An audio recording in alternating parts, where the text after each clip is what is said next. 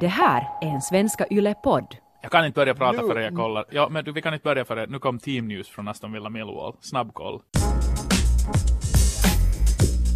Det må vara påskhelg men Ylesportens podd vilar inte på sina lagrar. Lite senare än normalt är vi igång den här måndagen, men hoppas ni våra trogna lyssnare inte tar illa upp. Chris Vuojärvi heter jag och mitt radarpar är som vanligt Kantti Koivukangas, hej! Vi uppstår ju liksom på den tredje dagen efter påsk, sådär mm. som andra storheter. Så att, ja, men det är helt normalt att vi kommer ut. På utsatt tid dessutom. Lång, lång helg känns det som, verkligen. Den, den, den, liksom bara, den bara fortsätter och fortsätter och fortsätter att mala på. Så är det, men vi skriver avsnitt 55, också känd som Janne Grönvall-podden. Börjar du vara redo? Jag är absolut redo, kör! I den första halvleken av Ylesportens podd så är det ishockey som det ska handla om. Det är ju väldigt mycket hockey för tillfället på alla håll och kanter. Landslaget har varit och spelat i Österbotten bland annat. Det var lite häftigt här inför påsk med, med, med eh, Stor publik. landskamp och fullsatt i Karleby och absolut. Och, och vi har eh, finalserier igång både här och i Sverige. Vi har ett NHL-slutspel som har ganska hög, hög temperatur för tillfället och, och sen har vi eh, en massa intressanta diskussioner på gång inom hockeyvärlden. Jag skulle, Chris, allra först Mm. Kanske vill jag ta fasta på en, en av mina gamla äh, sån här EA Sports NHL-husgudar som jag alltid gillar att värva till mitt lag. Det vill säga, jag tyckte om att ha nummer 14 i truppen. För att det var liksom, eh, han var, han var ettrig och han var, han var en bra spelare att ha med eh, när han behövdes. Och han behövdes ofta i mina lag med tanke på hur dålig jag var. Men, men du minns Theron Flurry? Tappara fostrad. Vi kan väl säga det om det, if it tickles your fancy. Men, men liksom, han skapar ju rubriker nu ja. På, på ett väldigt intressant sätt han är ju, det är ett fascinerande människoöde för det första, det ska man ju komma ihåg om man har läst hans, hans bok så vet man att, att det här har inte varit en enkel resa dit vart han är idag. Men jag citerar och jag gör det nu på engelska undantagsvis och, och, och översätter inte så där hemskt mycket. Men, men det här är den tweet som har fått det att gå runt lite i hockeyvärlden. Citat. You can throw analytics and Corsi out the window at playoff time. It's heart and balls that matter at this time of year. The teams that have it have this usually win when talent doesn't work hard or battle. läs det här. When talent doesn't work hard or battle you have zero chance of winning. Fick jag det där ens absolut på något sätt rätt, den sista meningen? Det, det blev nog helt rätt, så vågar jag påstå. Det här är ju ett Twittermeddelande som väckte en fascinerande debatt just på Twitter här också hemma i Finland och, och, och just då bland ishockeyvänner. Och jag tror det var Mika Arponen, följ mm. honom förresten, som konstaterade jaha, att eh, matcher avgörs i fortsättningen genom att mäta balls, väl, som man mm. kanske kan uh, översätta med typ stake kanske. Ja. Och alltså inte genom då att, att göra fler mål än, än motståndare, det här är förstås en raljerande tweet, men, men, men den här diskussionen i sig tycker jag har varit väldigt, väldigt intressant och det är ju jag som har, har tvingat dig att, att vi ska diskutera det här idag, så att uh, det är bara för dig nu att, att uh, anpassa dig, ska jag väl säga. Uh, det är en fundamental fråga, tycker jag, i idrottsvärlden om man talar lagsporter i alla fall. Vad är det som avgör matcher? Mm. Och, och, personligen så kanske jag, för att nu kanske sticka ut hakan först, så får, får jag, vill jag gärna höra vad du har att säga. Så, så tycker jag att, att man i sportens diskurs, för att kasta ut ett, ett fint ord där, så, så överbetonar man uh, viljan och det tycker jag att Tion Fleur gör här också. Mm. Uh, om vi tar avstamp i NHL-slutspelet så, så herre du milde om inte spelarna där är taggade till tänderna. Så jag tror inte att det är viljan eller för att använda Fleurys uh, uttryck bålsen som avgör. Ja, nej, alltså, jag, jag, kan hålla med och det är ju, det är ju lite, lite sån här, vad ska vi säga, väldigt tröttsam och ganska kraftigt förenklad hockeyjargong och börjar du argumentera mot den där, vilket jag ju har sett och, och följt många göra, så, så är det ju ofta de som har spelat själv som kastar argumentet i ansiktet åt dig och säger att du kan ju inte veta, du som inte har upplevt det där och du som inte har liksom hundra Stanley Cup äh, slutspelsmatcher på din meritlista. Nej, jag har till exempel inte spelat en enda Stanley Cup slutspelsmatch och kommer med allra största mm. sannolikhet inte att göra det heller. Jag ska ta mig skrinna först. Uh, men men, men det, det, känns liksom så otroligt tröttsamt att, att, att, att man, man tar sitt eget perspektiv och kanske ser sin lilla snäva del av verkligheten när det som har pågått runt dig under de där gångerna då ditt heart och dina balls har varit så avgörande kan ha spelat minst lika stor betydelse. Det vill säga alla former av analys, alla former av förberedelse. När Thierry Furry har gått ner och lagt sig på hotellet efter en vunnen slutspelsmatch och haft ont överallt och jobbat på att återhämta sig fysiskt för att kunna ge allt i nästa match. Då sitter ju coacherna och analytikerna och alla som har med det där laget att göra upp till halv ett, halv två, halv tre på natten och går igenom hur har vi landat här, hur ska vi behandla det här, hur ska vi gå vidare, vad gör vi i nästa match, vad sker i det följande? Sen kommer hans heart and balls till nästa match och då får de en peptalk som kanske är skräddarsydd utgående från vad tränarna vet att de vill få ut av Tyron Furry i nästa match. Det här är ett ständigt pågående arbete som man inte kan liksom bortse ifrån. Mm. Och, och, och det, liksom, det, är ju det han gör. Mm. Ja, du nämner här att kanske spelare, du hänvisar väl då till Flurry kanske främst att, att mm. säga det här och det här och det här. Men, men här i Finland så är bland annat Teemu Ramstedt som väl tagit mellanår i år, jag har inte sett honom. Nej, nej så är det, alltså han har inte spelat i år, men, mm. men en otroligt tänkande individ och, och, en otroligt smart människa. Så han har ju hört till den här som har, har protesterat en del mot Flurrys argumentation. Uh, jag tror ju nog, och, det här är kanske det också vad, vad, vad Teemu Ramstedt har betonat, att, att ett lag kan få eh, ett bättre driv och go än motståndarna. Men sen kommer vi vid det skedet sen till pudelns kärna. Eh, beror det i sin tur på att, att det vinnande laget hade ett bättre spelsystem, taktik och kalla det vad ni vill, för att eh, det sen ledde till att man fick övertaget. Jag tror de facto mer på det. Det vill säga att, att skickliga tränare har, har matat in ett spelsystem som gör att äh, äh, laget kan vara kreativt, kan sätta hela sitt hjärta på spel. Det finns inte där, den där gnagande oron längre i kroppen, utan det är bara, bara att köra på för man är så trygg i sitt spelsystem. Och, och då kan ju i och för sig också det verka som att det är just viljan, att det är staken, det är hjärta som avgör. Asset då man vann äh, sin ligatitel här för, för äh, vad blir det, är det åtta år sedan nu redan? Så, så, så, så var, var, var, det ju, beskrevs det som ett mirakel och, och, det var ju så att, att lagen som inte hade de största talangerna vann. Mm. Men Karri Kivi uh, hade ju nog gjort ett så otroligt bra jobb med att, med att skapa en spelstil som, som neutraliserade motståndarna och fick Assat-spelarna att spela på toppen av sitt kunnande. Det här är ju jättemångfacetterat och det här låter kanske lite virrigt men, men, men det där uh, tränare spelar nog också en, en, en stor roll. Ja, jag menar vill man sen föra argumentet vidare till liksom liksom vad det är som avgör och så, så, så handlar det ju också om hur man bygger upp ett lag. Att, att, uh, klart att du som tränare vill värva de där rätta spelartyperna som har heart and balls, det vill säga som bevisligen är sådana passionerade vinnarskallar. Mm. Uh, varför är månne till exempel Filip Riska involverad i finalserien just nu i HPK? Inte det är ju knappast för att han är liksom starkast med puck, utan för att han har en förmåga som träningsledningen där har sett att det här laget kan behöva när det kommer till kritan. Sen är ju alla de här analysredskapen och statistiken, det är fantastiska redskap. Mm. Så man ser mönster, kan förutspå vad som kommer att hända. Uh, då kan man coacha aktivt, det vill säga att man kan använda ett sätt att spela på som är lämpat för en viss motståndare. Man kan på ett väldigt, väldigt mycket bättre sätt vara reaktionär och förse liksom spelare med rätt information i rätt situationer. Jag tycker ett av mina favoritexempel är det här, liksom målvakter vi straffar i fotboll.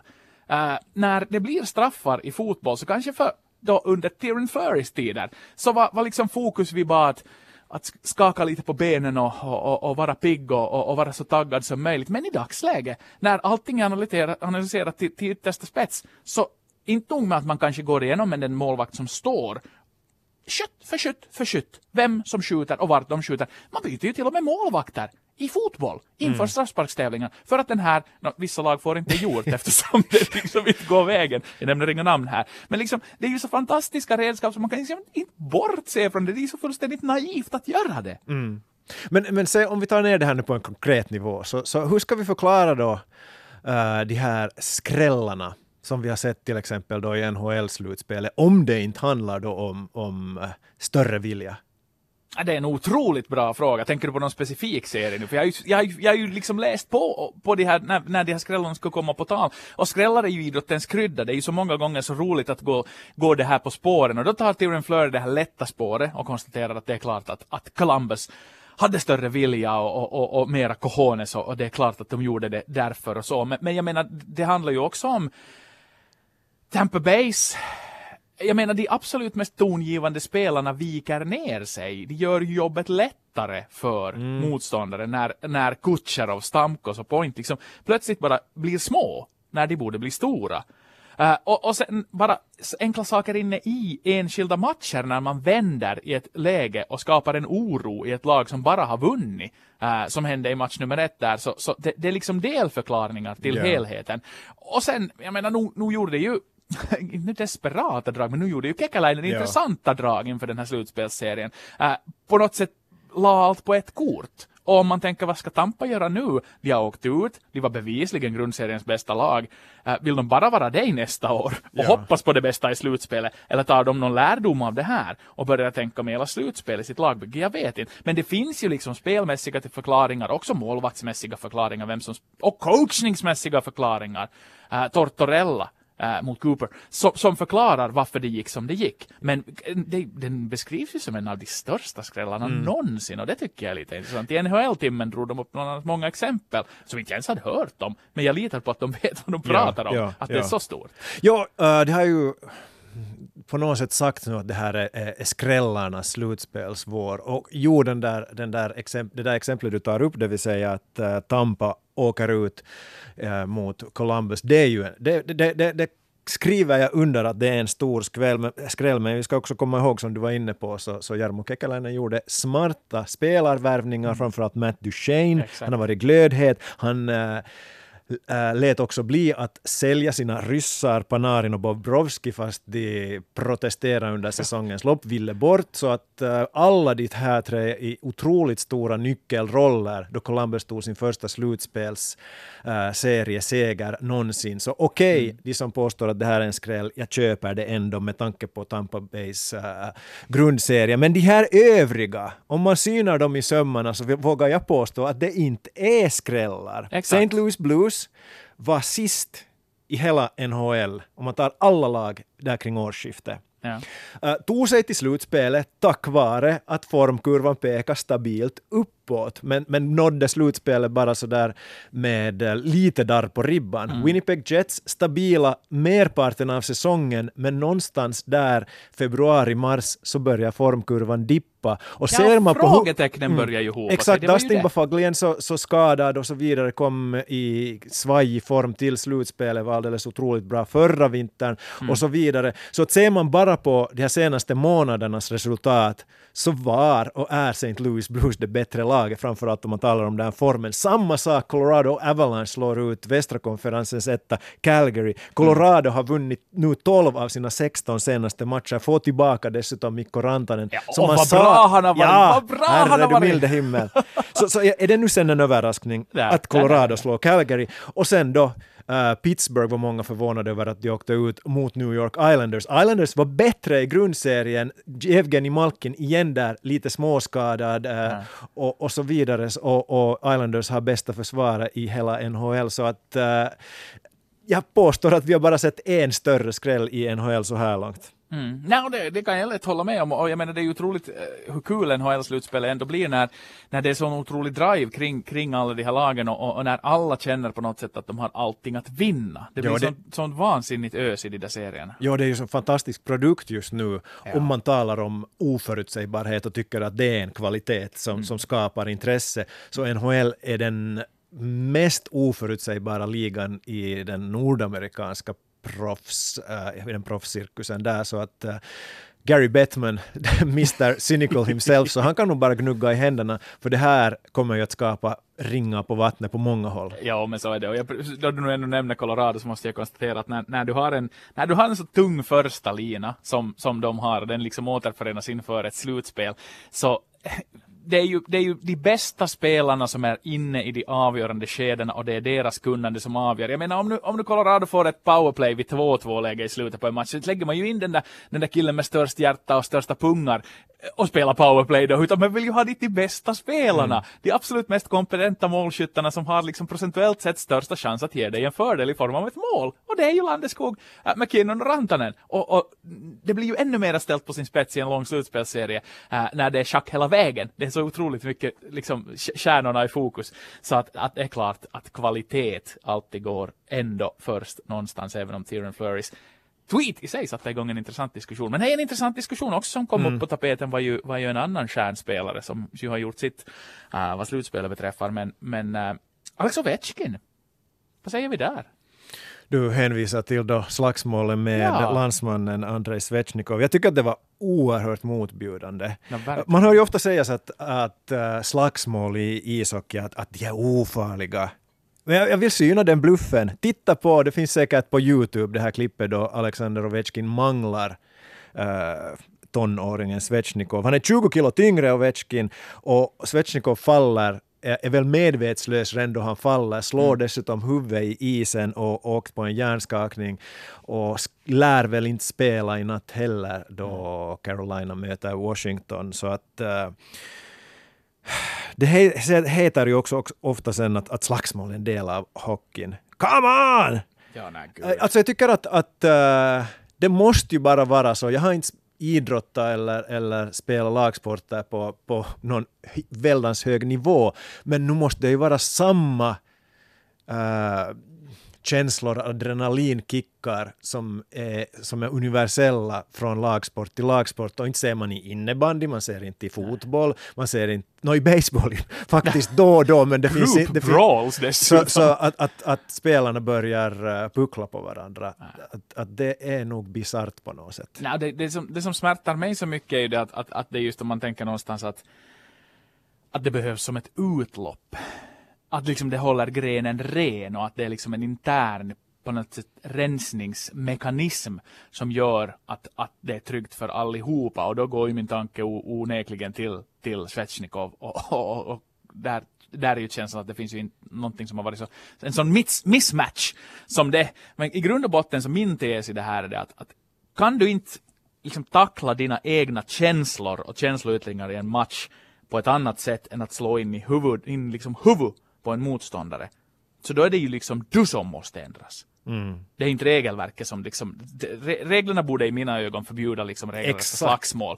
Uh, men, men problemet är inte där, utan problemet är i individen om du inte kan tackla dina känslor, utan det där är det utlopp du får, uh, liksom måste ta till. Så, så det, det, är, ju- det är ju helt, det är där och grund, grund och botten man borde ändra på det hela. Ja, du är inne på det som jag också tänkte ta fasta på, det vill säga om viljan skulle finnas i den eh, globala ishockeyfamiljen att få bort slagsmålen så skulle man kunna göra det, för långa avstängningar skulle göra susen. Ingen vill missa fast en hel säsong. Det, det, är ba- bara man själv avgör. Exakt. Men jag är övertygad om att den viljan inte finns. För, för vi, eller liksom kollektivet måste också se sig själv i spegeln, för, för många hockeyfans vill se de här slagsmålen. Ja, vi var inne på det här med Fille Saxén då han var gäst i vår podd för ganska många avsnitt sedan, den här machokulturen. Ja. Och det är ju någonstans den som styr vad Ja, produkten och- ska och- vara. Och så där bara som ett exempel, så då när jag bodde i USA så var jag en gång på, eller på ett par hockeymatcher med, med svärfar och han är ju fredens man, men lite så där besviken var han då vi gick ut efter den andra matchen att jaha, att jag fick inte se ett slagsmål.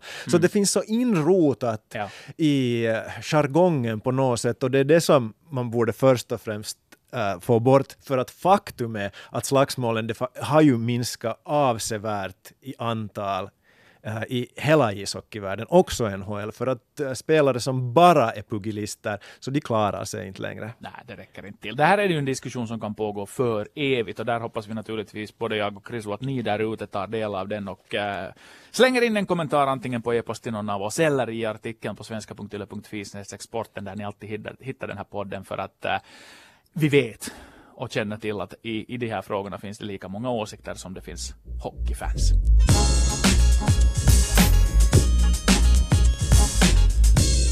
Vi har diskuterat vad som är den viktigaste ingrediensen eh, för framgång, framförallt i lagsporter, och sen spårar vi lite ur och hamnar in på pugilismen. Men, men vi går, känslor. ja, Eh, jag tycker vi går tillbaka där vi, tillbaka där vi startade och blickar fram mot VM i ishockey. Den turneringen inleds den 10 maj och just nu så ser det ju ut som så att Lejonen inte skulle få ett särdeles stjärnspäckat VM-lag.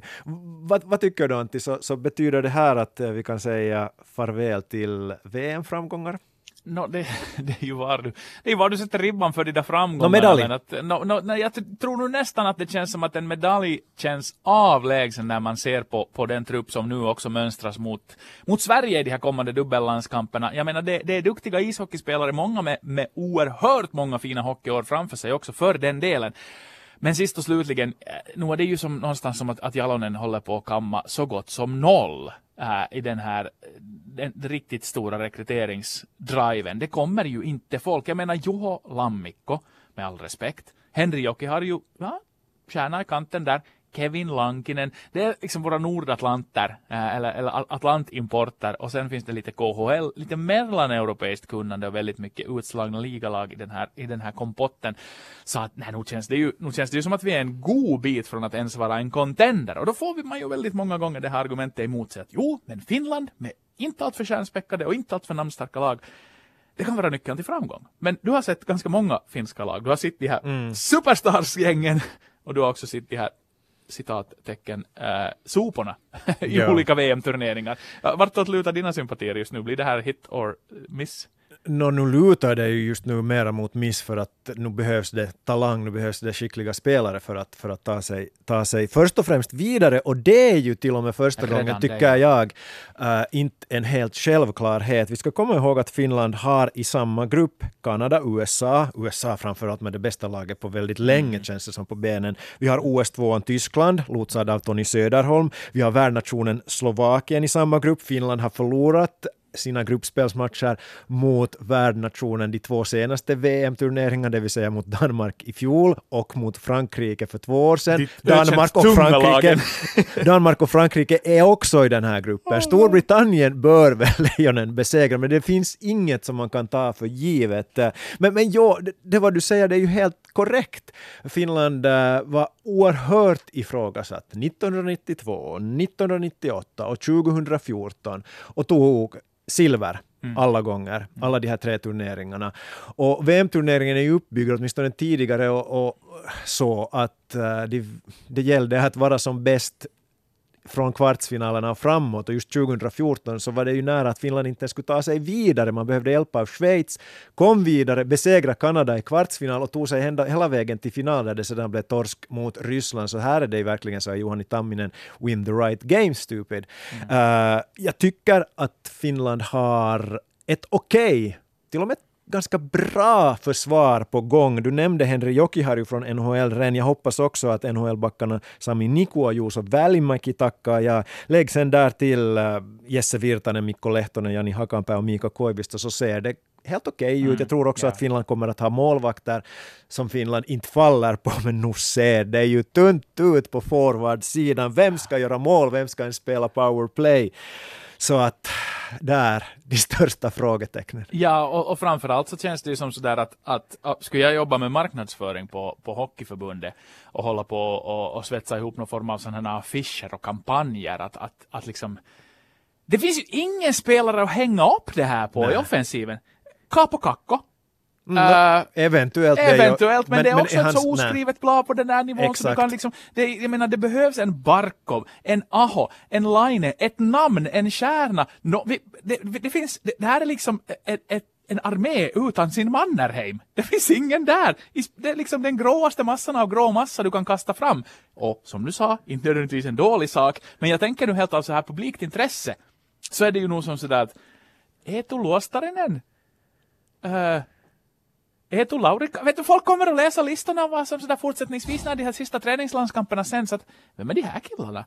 Och då, även om man är till och med hockeybevandrad så får man liksom gnugga sig en och annan gång. Så det är nog en utmaning framförallt den när, när liksom Sverige får hem Henrik Lundqvist. Du kan liksom kasta en, en ikon i mål och behöver inte ens matcha honom om inte de vill. De har bra andra målvakter också. Så att det här, hoho. Jo, Jakob Markström, det är till och med sådär att ska Lundqvist spela, men, nu, no, men exakt, inte kommer exakt. han ju till VM för att, för att nej, vara, nej, vara det där. Nej, nej, nej. Men, men uh, det har vi ju diskuterat tidigare, men jag tycker vi tar det ännu en gång kort. Alltså är det som så att, att lejonen inte lockar uh, på samma sätt som tidigare. Jag tycker Sami Kapanen sa det bra i Yle Urheilus intervju. Jag läste här under påsken. Uh, ett längre snack med honom, den finns för övrigt på, på, på Yle Urheilus eh, webbplats också. Där, på vår också! En, en... Har, vi, har, vi, har vi gjort en rewrite på den? Yes! Jag har slarvat, förlåt. Jag har varit upptagen med annat. Nej men liksom, poängen var ju där någonstans den att, att det kanske inte är som förr. Det vill säga den, någonstans, han nämnde väl ordet liksom pliktkänsla. Att det fanns en Kiitollisuuden velka på något mm. sätt att komma och ställa upp för landslaget förr, som kanske nu har blivit mindre och mindre. Uh, så att uh, jag tror faktiskt att, att det, det lockar inte så mycket längre att spela ett VM-slutspel. Och för många kan det också handla om att en spelare som har blivit utslagen tidigt uh, har en möjlighet att ha en första lång semester på tio år. Vet du? Mm. Sådär att liksom möjligheten att göra en, en utlandsresa med sin familj eller att verkligen liksom ta en fullständigt frånkoppling från hockeyn, klart att de tränar och klart att de bygger upp grundkondition. Men man ska inte underskatta det här liksom jag-behovet, vad jag behöver just nu. Behöver jag i tre veckor harva på i fricken Rovaniemi och Kokkola och Uppsala och Kouvola och de ska för att sen eventuellt spela i ett lag som går dåligt i ett VM-slutspel och håller på nästan till midsommar? Eller ska jag tänka på mig först? Mm. Vad behöver jag? Vad mår jag bra av när sen jag ska vara på topp inför nästa säsong. Så att, eh, så, rakt svar, ja, jag tror att vi har ett, ett, problem med att vi har ett landslag just nu i hockeyn som inte lockar. Jo, och, jag, och det var någon som kommenterade den här artikeln på Yle-sportens webbplats som hade ytterligare en bra poäng att uh, semestern blir ju så kort dessutom. VM spelas väldigt sent. Ja.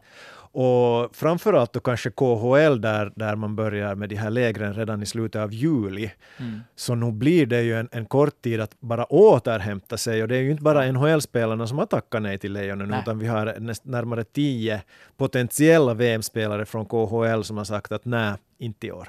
Nej. nej, utmaningen är onekligen stor men 10 maj, här hinner ju hända saker. Mitt i allt har vi en första kedja, vad säger du? Aho, Teräväinen Rantanen? Uh, nej, Terä, Teräväinen är det enda möjliga. Ja, jag vet, jag vet, Aho jag vet. och Rantanen har sina kontrakt som går I ut, know, liksom Patrik I know, I know, men det är ju hela tiden, det är den här myten som har varit igång hela våren. Säkert sedan januari har vi sagt, ja men VM spelas sent, det hinner hända många saker. Men liksom för varje dag och varje vecka som går så är det så här, det händer inte några saker.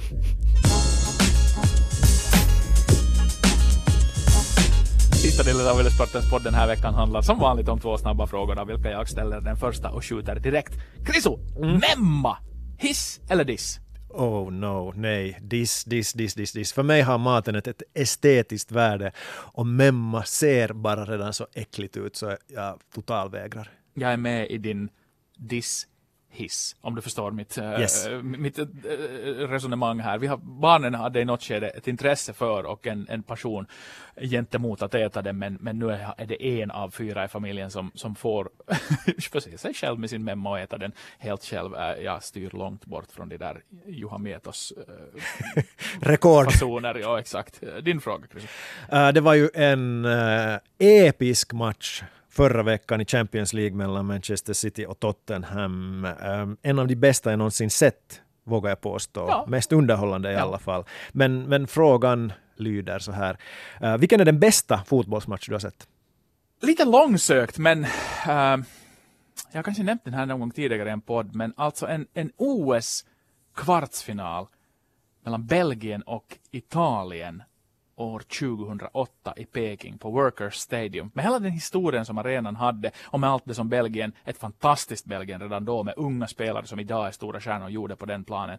3-2 vändning så, så den, Belgien-Italien. Men är ditt svar då alltså just den du nämnde? Uh, nej, den kommer nog i topp tre känns det som, men, men någonstans det som han har upplevt eh, så där nära så kan man kanske inte riktigt relatera till. Men, men det där ditt svar var ju nog lite sådär Frank Sjöman. Han talade också om någon match i någon OS-turnering mellan Jugoslavien och typ typ DDR som den bästa han någonsin har sett. Och, och man kan ju inte riktigt säga, säga emot då heller. Nej, men, men hur som helst, uh, mitt svar är Chelsea-Barcelona, åttondel i Champions League uh, våren 2005. Barca hade vunnit på Camp Nou med 2-1 och den här returen på Stamford Bridge, den hade bara allt. Tre snabba mål av Chelsea först, uh, sen ett kontroversiellt straffmål av Barcelona, sen ett alldeles magiskt mål av Ronaldinho. Plötsligt var det Barcelona som var i förarsätet och till slut sen ändå så avancerar Chelsea tack vare ett uh, hörnmål av John Terry. Och det här var också kontroversiellt för Ricardo Carvalho höll i Barcelona-målvakten Victor Valdes på mållinjen.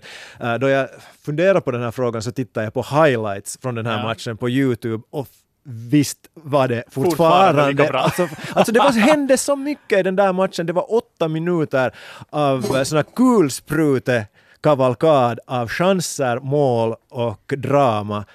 Åh, vilken match! Okej, men nu för att vara mindre Frank Sjöman, så nu kan jag väl konstatera att när FF Jaro och KPV spelade ligakval 1990, om det nu var det eller inte, Sören Bäck får rätta mig på Twitter om han så vill, men när 0-2 blev 4-2 på de sista 15 minuterna så, så liksom, det, det var kanske också en sån där match som hade allt. Oh, lo and behold, de highlightsen finns också på Youtube. Där finns inte den här podden, men var finns vi? Arenan och, Spotify, och iTunes. iTunes.